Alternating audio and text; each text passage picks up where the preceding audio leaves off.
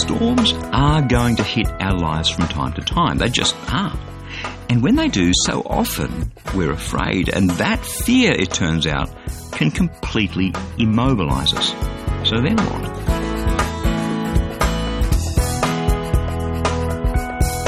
Hi, I'm Bernie Dymet, and welcome again to the program today as we take a look at fear from a different perspective.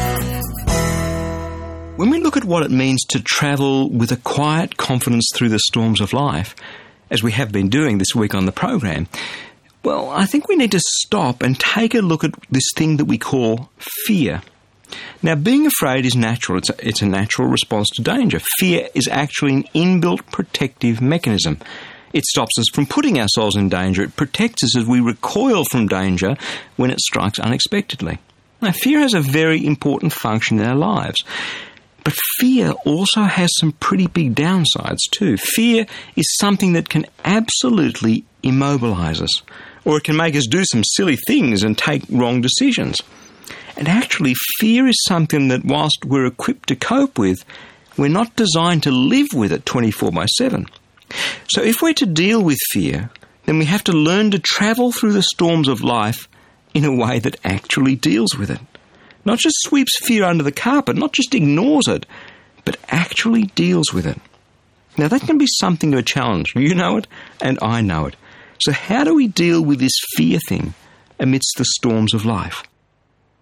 If you were with us earlier this week, on, on Monday I think it was, we had a look at the bunch of seasoned fishermen caught out in a boat on the water in the middle of a storm that just came up out of nowhere. Let's take another look at that account. It comes from Luke chapter 8, beginning at verse 22.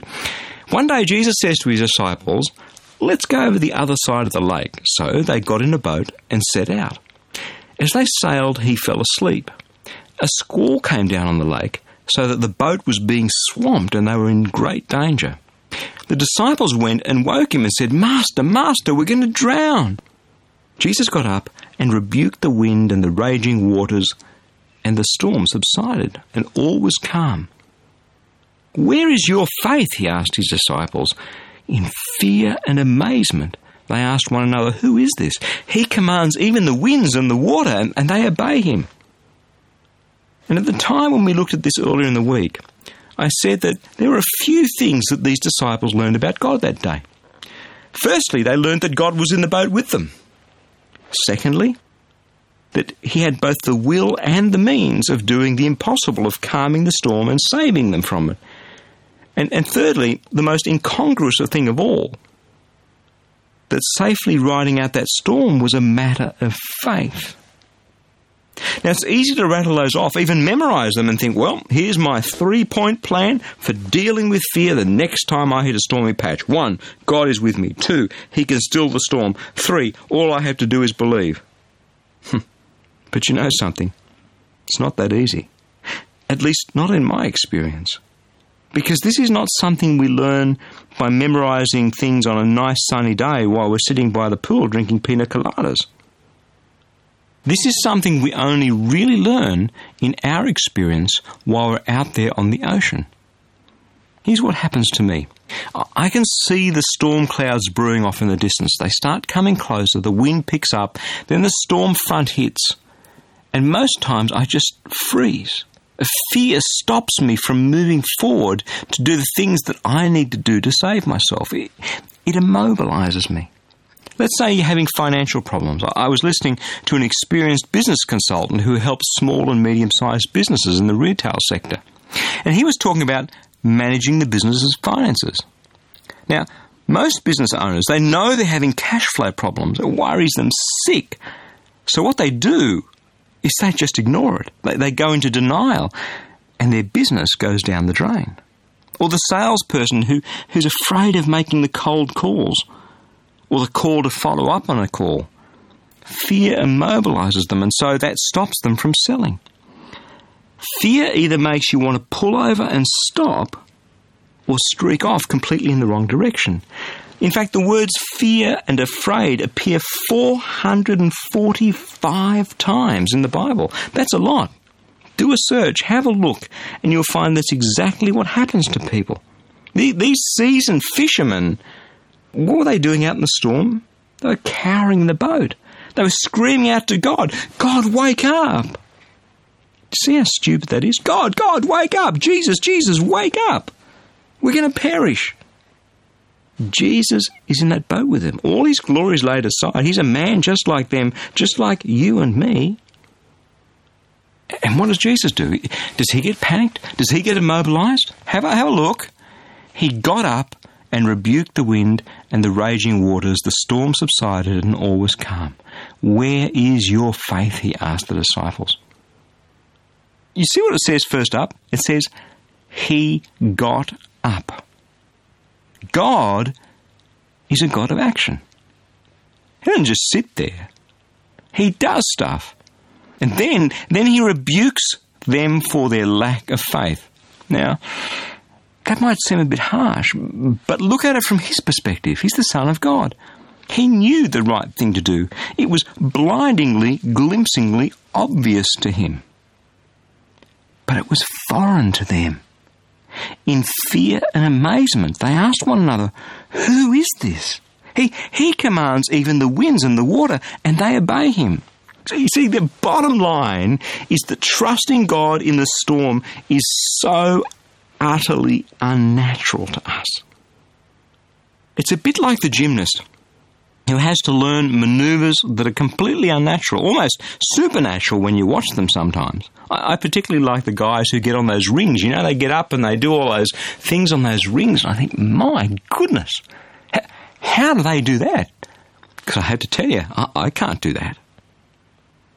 They don't learn those things sitting on the couch memorizing three dot points. they learn them in the gym, the hard way. They fall off, they hurt themselves, they get up, they do it again, they fall over, they hurt themselves, they get up, they do it again until eventually they can do things that are impossible to you and me. And, and that's how we learn to cope with fear in the middle of those storms. Each time I go through one, and I do, I go through them just like you do. I experience fear each time. And I'm not some scaredy cat, but that's just life. And what I've learned is to go to God early, to pour my heart out to Him, like Hannah, whom we looked at during the course of this week on the program. If you were with us earlier this week, and, and, and what He does when I do that is He gives me peace. And I've had to learn that over and over and over again. And I'm still learning it. And sometimes that peace comes sooner, and sometimes that peace comes later, but it always comes. I would never have learned that sitting by the pool, only out in the sea amidst the storm. And then when I have that peace, the fear that once immobilized me, the fear that stopped me, is gone. I can get on. I can do my bit. I can do the practical things. I can deal with the finances. I can make the calls. I can manage the problems and wait expectantly for God to show up and do His bit. For God to show up and calm the storm. For God to show up and do the things that I simply can't do.